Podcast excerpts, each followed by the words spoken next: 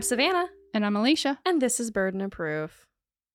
I had to think about that because today's Saturday, but it comes out on a Thursday. I know. I think that might be the first time ever that you said Thursday. I think it is. Somebody mark the calendar. Very nice. Welcome, right. everyone. Welcome back. I don't even think we have any business off the top. business. It's hard to tell because this is so far ahead. I don't think we do have business. I don't think so either. Um, today's episode is a listener recommended episode. Hmm. And I'm gonna check and see. I'm pretty sure it was Heather. Let me check. It was Heather. Thank you so much for recommending the Cindy, uh, Sydney Loofe case. That's what we're talking about today. Thank you, Heather. So we love doing listener recommended stuff.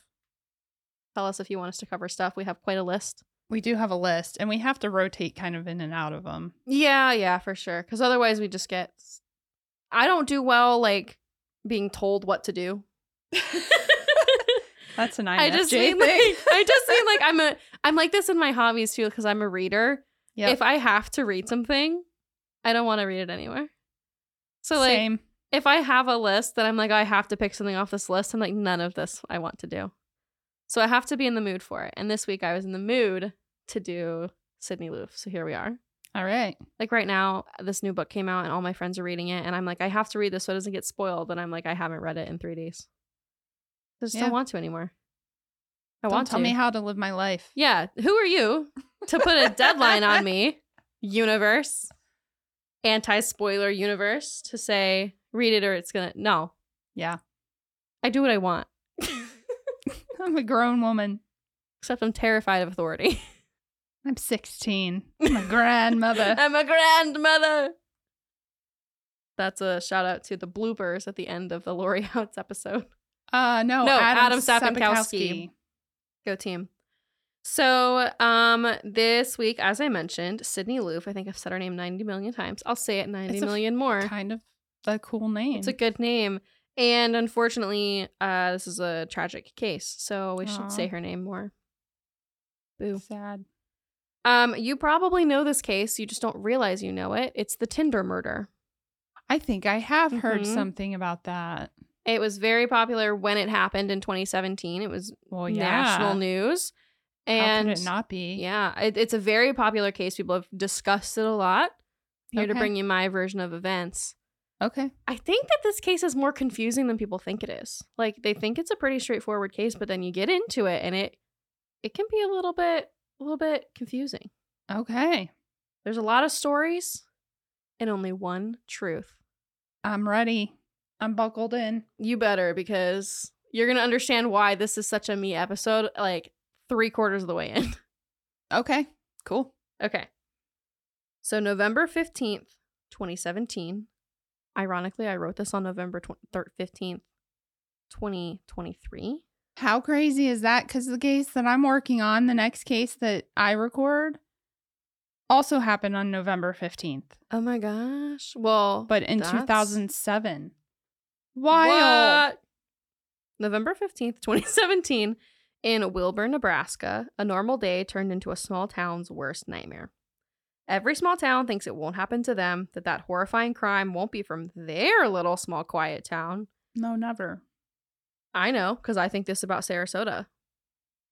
Oh, crime happens here. They're just really good at Yeah, exactly. We've covered it talking here. about it. We've covered two cases from Sarasota. It happens. yes. But I've thought it before because I'm not from Sarasota. I'm from a bigger city. And so sometimes I'm like, I don't need to go back outside and lock my car. This is Sarasota. No, you absolutely should. Yeah, I, I always do. I always do because my dad's car got broken into once. So I always do. But anyway, Wilber, Nebraska was not an exception to the rule. With a population of uh, 1,850 people, it is the official Czech capital of the United States. There's a lot of Czech immigrants there. Interesting. It's right outside of the state capital of Nebraska, which is Lincoln. And so they do have access to all of the fun stuff, Okay. like a big city. Sydney Loof is from Naily or Naili, Nebraska. I heard it pronounced both ways.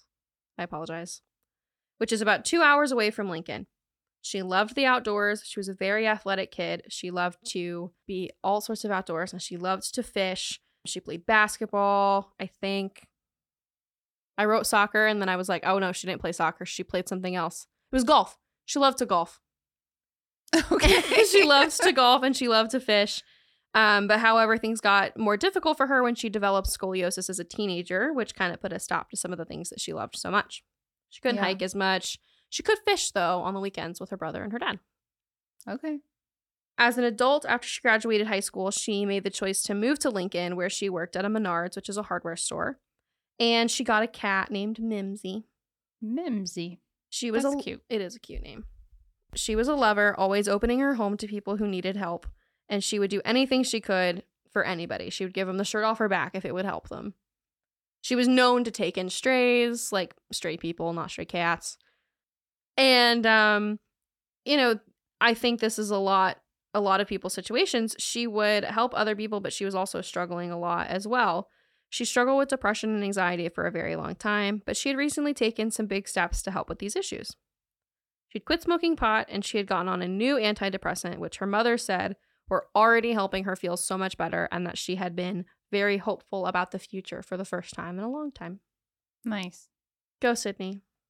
That actually helped because prior, when you were just talking about all the nice things she was doing, all that kept going through my head was the meme that talks about how true crime victims are always talked about. Like they, Yeah. they light up a room and then some of us are like, nothing will ever happen to me because I don't. I darken a room, actually. I don't light up a room. The lights flicker when I enter like a demon. Somebody call Sam and Dean. Savannah's here. That's funny. She was um, a pretty normal 24 year old, though. I don't think that any of her issues were anything outside of what other people deal Mhm. with. I mean, yes, she had been dealing with depression and anxiety, but you're in your early 20s, you're figuring life out. Yeah, I just mean to me that humanized her. Oh, a I little- agree. A little more. Oh, it totally. This is a separate point. Um, she was on Tinder, dating around Lincoln, and had a few su- unsuccessful dates. She did. Um, I'm not sure of her exact sexuality, but she did like women, and Okay. so that made it more difficult in Nebraska. So that's why she Oh, was on yeah. Tinder. She could. She didn't feel like she could just date around.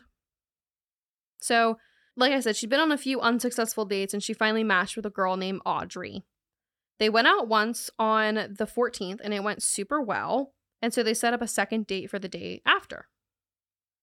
Sydney was really smart about it. She like screenshotted it, she sent it to her friends, and as she was getting ready, she takes a selfie on Snapchat and captions it, ready for my date. Okay. She sends it to her mom, who screenshots it because moms screenshot Snapchats. It's just part of life. it's just what us old people do. Or if you're my uncle, you answer the Snapchat via text. So you'll open the Snapchat, you read it, and then you text the person your I love it. response. I love it. Yeah. So, um, at 6:54 p.m., her date texts her on Tinder to say, "Hey, I'm here. Come outside. I'm picking you up." On November 16th, she does not show up for her shift at Menards.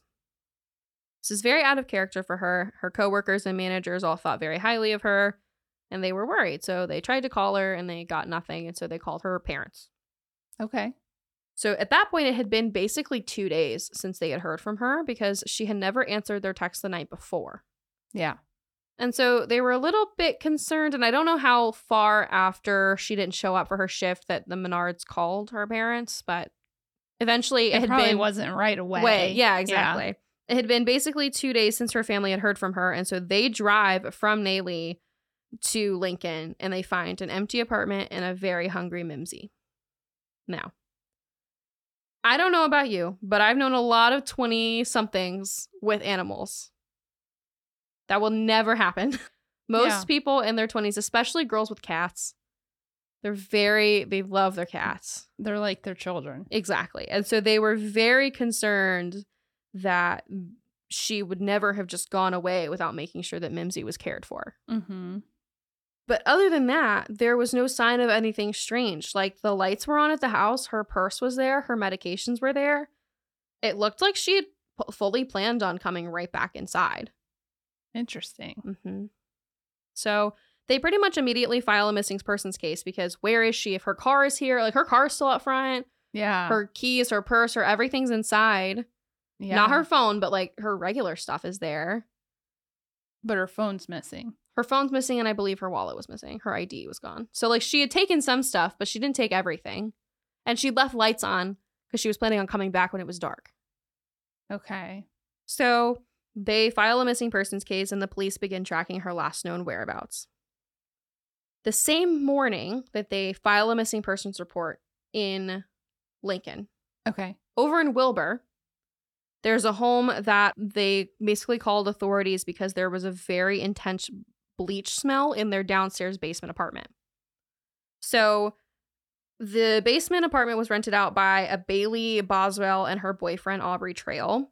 They told their landlords that they were antique dealers and the people above them were also their landlords, like they owned the home and then the person mm-hmm. behind they rented out the basement apartment. Yeah. And the neighbors upstairs were breaking out in hives and throwing up because of how strong the bleach was. So oh my god. it was very intense. And then when they went outside, they noticed that the apartment had the air conditioner on in November in Nebraska. yeah. Nebraska's cold. Yeah, it is. Like, I don't, we have a lot of like international listeners and inter- listeners in Yes. Australia and in the UK. Nebraska is cold. Well, I mean, the UK is cold, but yeah. I know, but they don't know the states. We got a big old Uh, okay. country. Okay. yes, Nebraska is cold in Ne- November. Nebraska has a lot of corn and it's cold. and it's beautiful, but it's Yes. cold. Yes. So they thought that was weird and so they they alerted authorities, but they didn't really nothing came of it at the moment. Yeah. I will say one thing about this case is that everything happens in a fairly quickly amount of time. So sometimes it can get a little bit confusing as to what happened when. Gotcha. Um, I think I have pieced it together correctly, Okay. but every source is a little bit different. So it's kind of hard to tell. And there's no like court documents readily available. So Okay. that was in Wilber. Back in Lincoln, Sydney um, is tracked through some CCTV footage, leaving her work for the day at the end of the day the night before. So they basically see her leaving Menards before her date. She worked all day. She goes home, goes on her date. Now, her best friends know that she had been out that night with this Mhm. girl, Audrey. And I have a question. mhm, What were the names of the people that live in the apartment? Bailey and Aubrey. Uh, Okay. And Aubrey is a guy? It's a 'Cause you said boyfriend. Okay. Interesting. Yeah. So her friends knew she had been out on a date and they knew what time she was picked up. And they had pictures of what she was wearing last because she had taken that picture. And she also had screenshots of the girl that she was meeting up with, which was Audrey. Okay. Her best friend, Brooklyn McChrystal, said, I'm just going to do this myself. And she did what 20 year old girls do the best she stalked. She made a fake Tinder profile using the same settings that she knew Sydney was using, swiped through a bunch of Tinder profiles, and found the Audrey profile. She flirted, they they matched. Mm-hmm. They both matched. She flirted with Audrey and was almost immediately given a phone number. In the meantime, Audrey calls into the police station to give them her side of things. She explains that her and Sydney had gone out on a date on November 14th and again the night of November 15th. She calls back on the 18th and police talk with her again and she explains that the second date on the 15th that she and Sydney had driven around Lincoln in her car, smoked some pot, and that Audrey dropped her off at her friend's house, at Sydney's friend's house. Instead of taking her home, Sydney was like, instead of taking me home, take me to my friend's house. And so she did. She dropped her off and that was it. Okay. And the police were like, uh, okay, um, well, can you come in and talk with us? Because this is everything happened so fast and we don't know who you are. Yeah. This is a little confusing. And she says, No, I, I can't come into the police station because I have warrants out for my arrest. So I can't come in. But I'm talking to you. This is me cooperating. And they were like, Okay, but when we Google or like search in our little database, there's no odd, like, you aren't giving us a last name. We don't know who you are. Yeah. Not to worry though. Not cooperating. Yeah. I mean, yeah. It it kind of makes sense to me that if somebody had warrants out for their arrest, but they just like if that was really the Yeah. case, I kind of would get it. But then they would be able to say, no, this is my first and last name. This is where I was. But my question is okay, so you have warrants out for your arrest. But somebody that you just went on a date with and you are to friends and family, you are the last person to Yeah. have seen this person and now this person is missing, possibly dead. Are the warrants for what you're potentially going to get arrested for worse than missing person murder? because if they're Yeah. not, then go ahead and arrest me for that and I'll be cooperative so that I don't get arrested for murder. I yeah. So they were definitely annoyed by that situation, but they didn't have to be annoyed for very long. Because Brooklyn McChrystal hands over the number that Audrey had given her, and this kind of helps all the pieces click into place. okay. They search the number and it doesn't belong to an Audrey.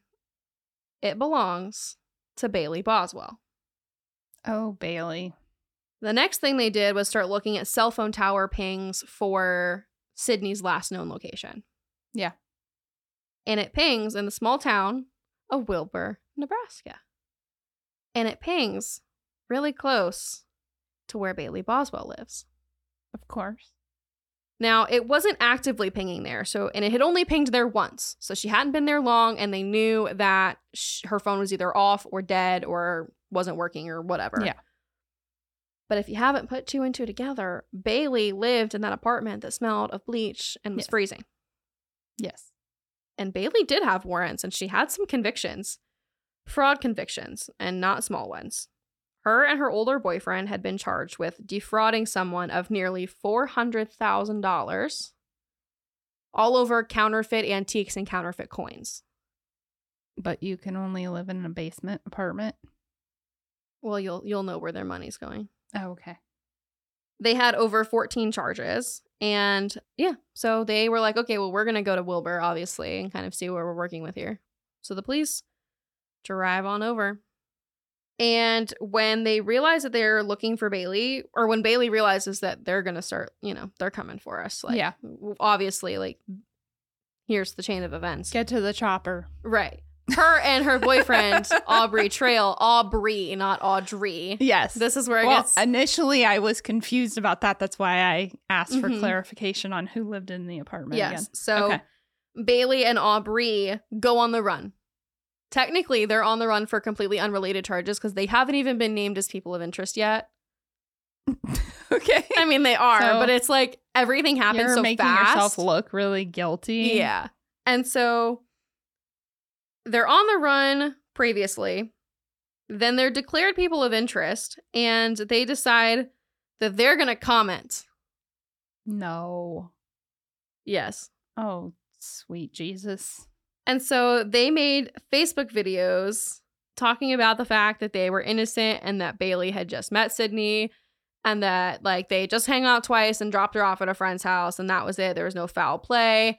And Aubrey made a post being like, I am a thief and I'm a bad person. I'm a bad guy, but I had nothing to do with this and like we're innocent and whatever. All on the road. I'm innocent, but I'm running. Yeah. Well, and like they're on the run because they had been convicted and they did have warrants out Yeah. because they were being ordered to pay over $400,000 that they didn't have. So they're running to avoid arrest for that. And then while they were on the run, they'd got declared people of interest. It's very Yeah. convoluted. While they're running, let's talk about Bailey and her older boyfriend, Aubrey. Let's give a little bit of And when you say older, what are we talking here? I don't like that face. I don't like that face. okay, the so um do you see do you see do you see why I have age difference problems? he was basically over double her age. She Oh, was in her early 20s and he was in his early 50s. Ugh. why? I don't know because when you look at him, you're gonna be you're Oh, you're gonna have more questions. You're gonna go, I don't know why. Young Mhm. women of the world. If you have daddy issues, seek counseling. yes, Please. yes. Um, and boy, does she. So, uh, Bailey Marie Boswell was raised in Leon, Iowa, and her biological father was murdered when she was like a toddler or an infant. She was very young. Like Sydney, she loved athletics and she ran track and played basketball and even was up for a basketball college scholarship when she graduated. Um, but unfortunately, she, she started using drugs and that kind of all went away. Yes.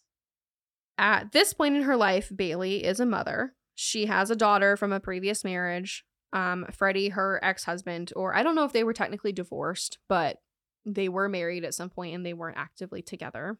Okay. He was horribly abusive. He was sexually, physically, and emotionally abusive. He was an addict, and his custody of their daughter was taken away as a result. Bailey's mom, Priscilla, would later say that Freddie beat up a pregnant Bailey and kicked her in the face when she was heavily pregnant. Oh my god. Prosecution would say that Bailey found Aubrey on um, a marketplace called Backpage, which was a sex work website, and allegedly she was looking for a sugar daddy when she met Aubrey. Aubrey Trail had a difficult childhood as well. At the age of two, he was abused by his parents before he was put in the care of his grandfather. And eventually, he was placed back with his mother and stepfather, who did abuse him. He grew up in poverty, moving from foster home to juvie, and then was in prison as a teenager for armed robbery. When these two met, they brought out the worst in each other. Yeah. I mean, Mhm. histories like that. They started to steal and resell antiques. Basically, he would write fraudulent checks. They would take the antiques, they would resell them, and they would hit the road. And that's again how they had frauded people out of so much money Yeah. and been convicted and blah, blah, blah. They were bad at being on the run. They weren't very good at it. Police were able to track them pretty easily using security footage and CCTV footage through different stores and hotels, and they were arrested on November 30th in Branson, Missouri. So they had kind of gone Yeah. far, but in a very short amount of time before they were caught, they didn't like. Yeah, and by the time they were even named, I mean, it was like that's only like A couple what, days. 15 days from Less the than- time that she went missing. I mean, it was really less than that before they were really looking to move and Yeah. arrest them. yeah, you know? that's what I mean. hmm So they arrested them when they found them in Branson. They arrested them on on fraud charges because they were like, "Well, we can at least we know for sure we can hold you on this." Um, and when they found them, they possessed sleeping bags, hiking shoes, maps, and apparently a plan to escape to Mexico, which just hardly ever works. Yeah. they were extradited back to Nebraska, and this is when things start to get a little bit more interesting. They use cell phone pings from Bailey's phone and they track her driving over 200 miles through the county. And on December 5th, the investigators find Sydney's remains. In a ditch beside an isolated dirt road, investigators noticed a human arm sticking out of a garbage bag. They found more human remains in 13 garbage bags, all near the roads that her phone had pinged from. They were able to identify the remains as Sydney's by her tattoos. Oh my god. However, not all of her remains have been recovered. Her upper left arm was never found. No internal organs were ever found. The only thing they really found with it was a latex glove with some blood and some remains as well. Ugh. An autopsy would reveal that her cause of death was suffocation and she had bruising that indicated she had fought with her attacker. So, as soon as they put handcuffs on Aubrey, he immediately confessed. He told the police one of many stories that he will tell. And this is where I think it gets a little bit confusing because he just keeps. He's one of those people who like changes the story enough to like make a difference, but it's just weirdly similar. So they're all kind of the same but different. It's annoying. You'll see what I'm talking about. I already don't like him. Oh, yeah. Oh, you're gonna hate him. Just you wait. Oh god. He told officers that he and Sydney, along with two other women, but not Bailey, two other different women and Sydney, had engaged in some consensual BDSM activities, which the women had paid him $15,000 to film. He said that during that film, he had strangled her with an extension cord solely as an erotic act. I can't say words. solely as an erotic. How, what is that word? Erotic. Where's the T in that word? erotic act. Got it. Okay. but that it had, quote, gotten out of hand and he accidentally killed her. Afterwards, he said he panicked and he dismembered her in order to not get caught. He was adamant from the get go that Bailey was not involved in her death and only helped him with disposal. Bailey basically agrees, saying that she fell asleep in the living room while Sydney and Aubrey and the two other women were engaged in group sex in the bedroom. She's just sleeping on the couch. I don't believe you. the math isn't mathing. First, there were the text messages between Sydney and Bailey. None of them did Bailey mention Aubrey or any man, leading Sydney to believe that the date would just be the two of them because it was a date. There's literally no evidence of anybody else being involved but the two of them. Yeah. His story changed once again once he was like fully in police custody, you know, jumpsuit, everything in an interrogation room. This time he told them about a sex cult that he and Bailey were involved in.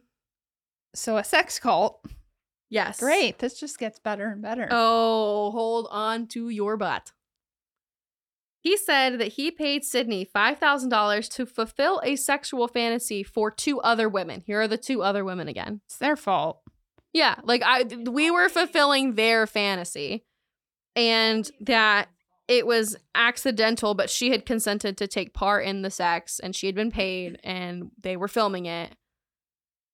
So yeah, he's basically saying, "Well, I paid her and she consented to be involved to fulfill these other two women's fantasies and she accidentally died through choking in this sex tape, basically." He said that he cut her up, dismembered her, and that he had drained her body of blood in line with his religious beliefs through a ritual to release her soul to the gods in a sacred spot and laid her body out to help her reincarnate faster. What? Laid her body out in what? All the garbage bags along the highway? Yeah. What religion is that? Crazy. What's that religion that like had something to do with spaghetti on your head or like the strainers on your head? Oh, I don't remember, but I know what you're talking about. like it's crazy. yeah, it's just it's just not true, is what it is. Yeah. The truth is somehow even wackier. oh god. again, the investigators were like, there's no evidence of anybody other than Bailey, you, and Sydney being in this situation. Yeah. And you keep saying that it was filmed, but there's no footage. Yeah. So perhaps the most damning piece of evidence was um, some surveillance footage from a Home Depot that showed Aubrey and Bailey just hours before the date, in quotes, because it wasn't a date, purchasing a hacksaw, tin snips, a utility knife, and drop cloths, like plastic drop cloths. In fact, What?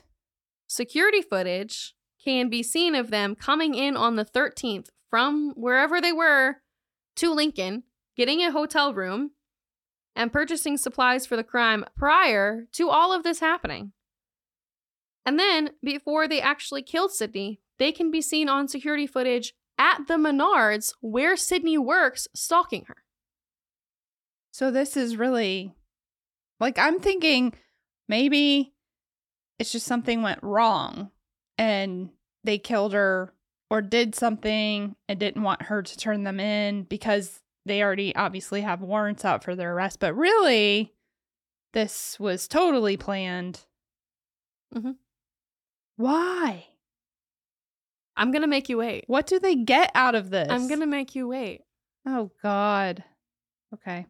Other surveillance captures um, Bailey and Aubrey purchasing a tree saw, 30 gallon trash bags, and gallons of Clorox bleach at the Dollar General store a few hours before the second date and from a grocery store as well. Staff from both stores testified during the trial. They confirmed that the barcodes purchased that day were the same as the items found with her remains. Uh, they had a receipt, so they could prove all of this at trial that it was exactly the same stuff. Yeah. Each Bailey and Aubrey were charged with first degree murder, conspiracy to commit murder, and improper disposal of human remains. Aubrey pled guilty to the improper disposal of human remains, but not guilty to the other two counts. And Bailey pled not guilty to all of the charges against her. While they were in jail awaiting their trials, authorities discovered that they were sending each other coded letters in order to make sure their stories were lining up. Why do people think they're smart? I don't know because these were not coded well. They were cla- cracked really easily. And it was clearly all of these letters were Aubrey saying, like, make sure you tell them this, baby. Like, I'm going to say this and you have to fill in the gaps, baby. Like, Baby. figure it out. Like, just stick to the story and it's going to be fine. I, and, and basically, he tried to take all the blame and keep Bailey out of jail. What a gentleman. I know. Can I just say it's a very personal thing, but a dude calling me baby is a red flag. yeah, okay. I mean, I'm sure that I know couples that that happens and and they're good couples and whatever, but Yeah. for me personally, that was always a red flag. Yeah, I don't. Nicholas doesn't call me by my name. If he does, I get concerned. It's always some. oh, we of- have like pet names for each other. It's just not baby. Oh, well, he does call Yeah. me baby. yeah. but- But he's also not 20 some years older than you. Oh yeah. Oh that yeah. also it That- just adds to the, you know. to the ick factor Yeah. for sure. yeah. So they were tried separately, beginning with Aubrey's trial, and he was tried first by a jury, and then his sentencing was done by a panel of three judges because it was a capital crime. I like that. Thank you very much. Mhm. We know how I feel about making juries do death penalty decisions. So they did it with a jury of uh, three judges. They um, also had a change in venue and they were tried in Lexington, not in Wilber, because Wilber is really tiny and like, Yeah, there's no way you could get it. or in Yeah. Lincoln, like even Lincoln is just like t- it's too personal. It was just too much. So they they did Yes. change the venue to Lexington. On the stand, we get a full picture of what is happening here. Basically, the prosecution's case was based on forensic evidence that Bailey and Aubrey pounced on Sydney as soon as she entered their apartment, strangled her to death with an extension cord in the living room floor. They believe that she was dead within 24 minutes of arriving to the apartment. They thoroughly cleaned the apartment and um, everything was pre-planned. And then the next day, they dismembered Sydney and dumped her remains in Clay County on November 16th. That is the prosecution story. Okay, which makes sense. Hmm In the apartment, here's some of the evidence that they laid out. So, in the apartment, one room in particular had been meticulously cleaned. One of the, the the walls being completely scrubbed with bleach. You know, there was nothing there. Yeah. while the rest of the apartment was pretty dirty and gross. They also found some items that kind of rang some raised some red flags, you know. They found a dog leash. They didn't have a dog. They found duct tape, a sauna suit that had the crotch cut out, the zip ties, a hatchet, drop cloth that had blood on it, and a book on anatomy. I was still hung up on the sauna suit with the trash taken out of it. Yeah, What? I don't really know what to say about that other than just like What? why. what? Yep. Oh Lord. I can't. Well, I, I can't. You better start finding the can because here we go. I can't. The white girl is coming out in me. I can't just even. can't. I can't just even. can't even. Okay. All right. All right. Well, Go then ahead. the prosecution brings up several women to testify who had been involved with Bailey and Aubrey. Bailey would meet these girls on Tinder under an alias, whether it be Audrey, which was a play on Aubrey's name, or Kaylee, or I think there was a Kylie, or there were a couple other names that she would use. She would earn their trust, she would date them, and then she would introduce them to Aubrey. I can't say this out loud. Aubrey was the sugar daddy vampire who was the leader of their sex cult, Oh, sweet Jesus. and the young girl's followers were his witches. sweet baby Jesus. I, I, think you mean sweet baby sugar daddy vampire. No. No. Oh my God. Mm-hmm. Just, just no. Okay. Okay. So the rules to be part of this little cult was that they had to check in with Aubrey every three hours. They were forbidden to talk to other men. They had to participate in whatever group sex was required of them. They had to call him daddy and call Bailey mommy. He would give them $200 a week as an allowance, and they were expected to help Aubrey and Bailey carry out their antique scams. The reason they did this was they wanted to become full witches because Aubrey had powers. He was able to fly and read minds. And Bailey was a healer. And for them to get powers, they had to listen to what Aubrey had to say and they had to, according to him, take someone's last breath. And then they could get powers just like he and Bailey had. Hmm. you can't see Elysia's face, but she's very upset. She's processing with her hands. Just, just our education system is failing in this country. it's failing. I, I don't even know what to say. I'm so disturbed by this. This is yeah. Also, I never my heard God. why he thought he was a vampire because I never heard him like sucking anybody's blood. I don't know. Maybe he did, and I just don't want to know. I I don't Mm-hmm. I got nothing. Yeah. I mean, seriously. I I don't want to victim shame at all, but it's so unfathomable to me what state of mind Yeah. I mean, these it- young women was- must be in Yeah. to fall for such a crock of shit. Yeah, it's totally they're finding people who are vulnerable and yes. gaining their trust, and then like completely manipulating it's- them. just maddening. Like I I don't want it to be misconstrued like I'm victim like I'm saying oh they're so stupid. I think that that's it. They're finding people that are vulnerable and that is Mm-hmm. just maddening to me. Mm-hmm. Ugh. Okay. So Aubrey then started telling them that not only did they have to kill somebody, they had to um, torture this person. And he was making suggestions like, um, apparently they would go into the woods and astral project, and then they had this girl who would watch their bodies so that they could return to their bodies after they were astral projecting. And he suggested that maybe that would be the person that they kill, would be that girl. And then he basically said, Well, you know what? If we're going to kill somebody, we may as well film it and sell it for a million dollars. Just like make a snuff film. I know there's like the dark web and all. Yeah. Yeah. Okay. Well, Because of course my natural reaction is who the fuck is gonna buy that? yeah, but I'm sure someone would. there are horrible people in this world. Yes. The women said that they left, the women testifying said that they left this relationship in November of 2017 before Sydney was involved. Okay. They all testified that Aubrey had spoken frequently about killing and dismembering somebody, but that none of them had seen them try to kill anybody or make any effort to really go through with the plan. Okay. At one point after they had killed Sydney, one of the girls was called by Bailey and she was like convincing her to come join them on the run and go to a casino with them. But then when the girl found out that they were being chased by the police, she kind of was like, I'm out on that one, friend. Yeah. Mm-hmm. Why? That's like Right. It's just like, it's like my last case of dude calling his brother yeah. and saying, "I need ten thousand dollars to hire a hitman to kill this woman." No. No. And now Why- I'm gonna tattle. Like, why would I do that? yeah. Oh my god. So it it kind of like again, there's no evidence that anybody else was involved. I really don't believe that there was anybody else involved. I think it was just these two. yeah. And again, the forensic evidence says that there was no like torture involved. It was Just not any torture pre-mortem, like before she died, yeah. that we know of.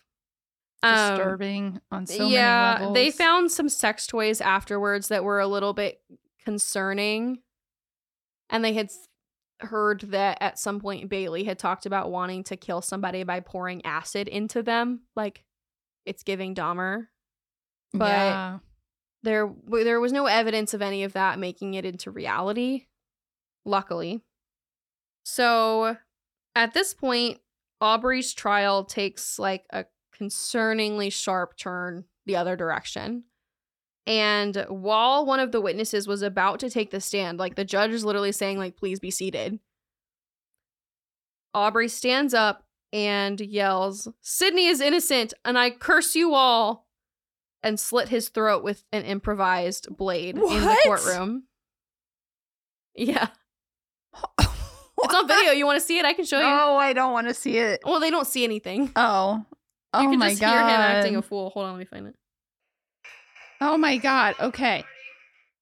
So when you said that, you said Sydney is innocent, and I was like, why Oh. the hell would he's I'm so Cuckoo. sorry. Bailey is yeah, innocent. Bailey is innocent. He Well, screams, Bailey is innocent, and I curse you all.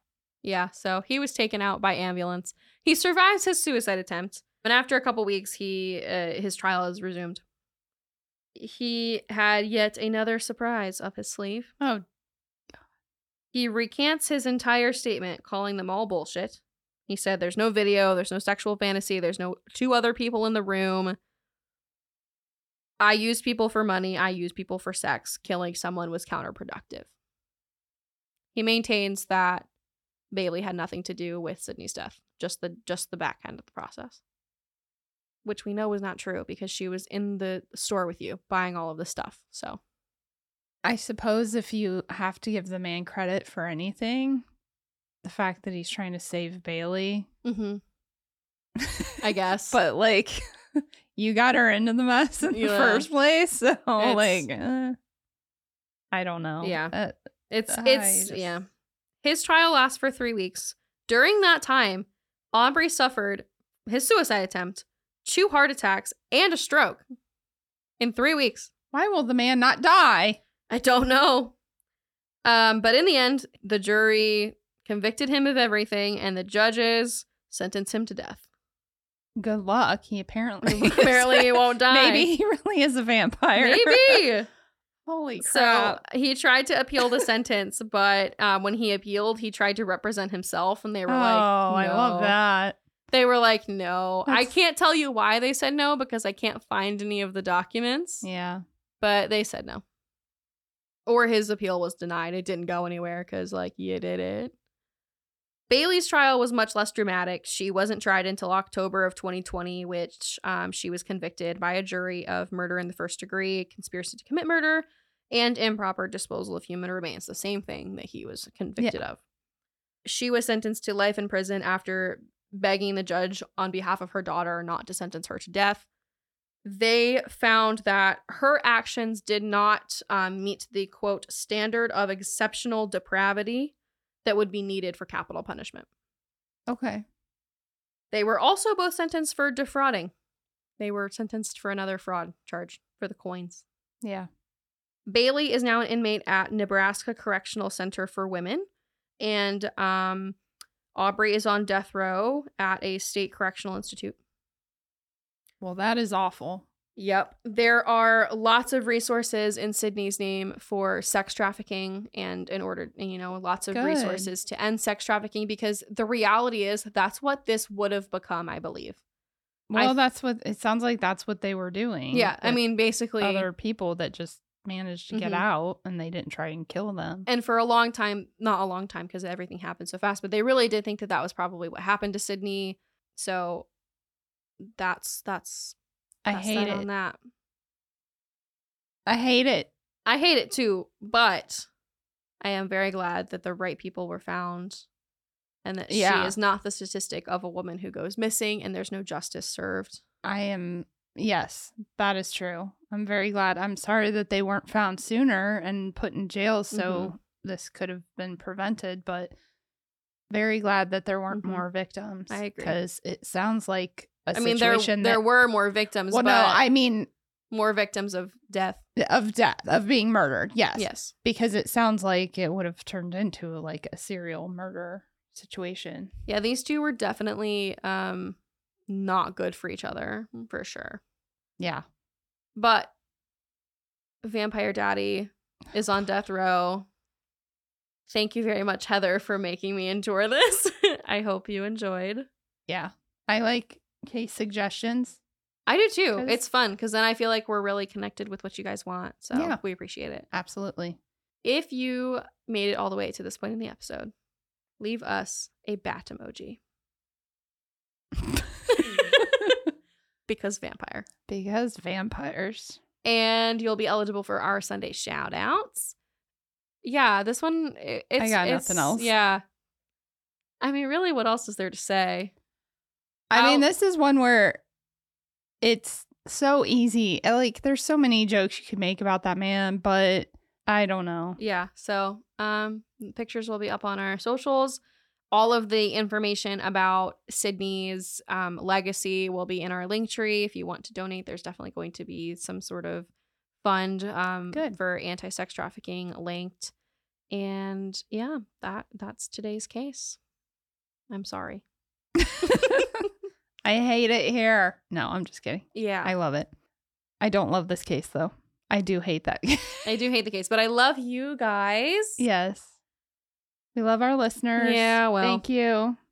Continue to make recommendations. Yes. I do feel bad. Don't think that you shouldn't have recommended the case just because I say I hate it. There's oh, just yeah. I mean, it's a true crime podcast. We don't like any is. of the, you know what I'm saying? yeah, it's that tricky. You know. What I I think if you're a true crime lover, you know what we mean. I hope you know what we mean because if you love true crime to the point that like none of this disturbs you, then seek counseling. Yeah, but I mean, it, it is it is concerning, but fascinating, Yes. especially with the whole. Oh, oh, and I forgot to mention that Bailey was not just mommy. Bailey was like the Queen Supreme Witch. Yeah. No, I mean that. I kind of got that vibe, but yeah. Yeah. So they had to call her like Queen Supreme, Queen Supreme. which like, if you've ever watched American Horror Story Coven, it's just like an it's just an embarrassment.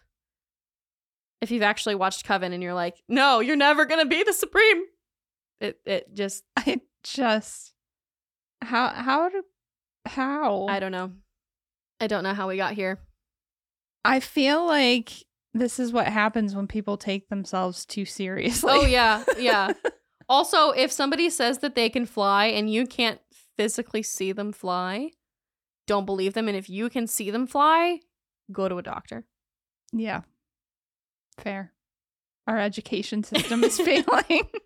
Well, I stand by that. I think I support teachers I support teachers. a thousand percent. Not their fault. It's not their fault. No. Okay. So I gotta be done now. I can't do so thank you all for listening. And We'll see you next week. until next time. Bye. I'm I'm due for a case that's not murder. Hopefully next week. yeah, next next time go. I do a a, nice case, fraud case. I would love something that's not murder. I'm gonna do something not murder next. All right. All right. See you next time for not murder. Bye. Until next time. Bye. Thanks for listening, guys. Find us on Instagram and TikTok at Burden of Proof Pod and email us at burdenofproofpod at gmail.com.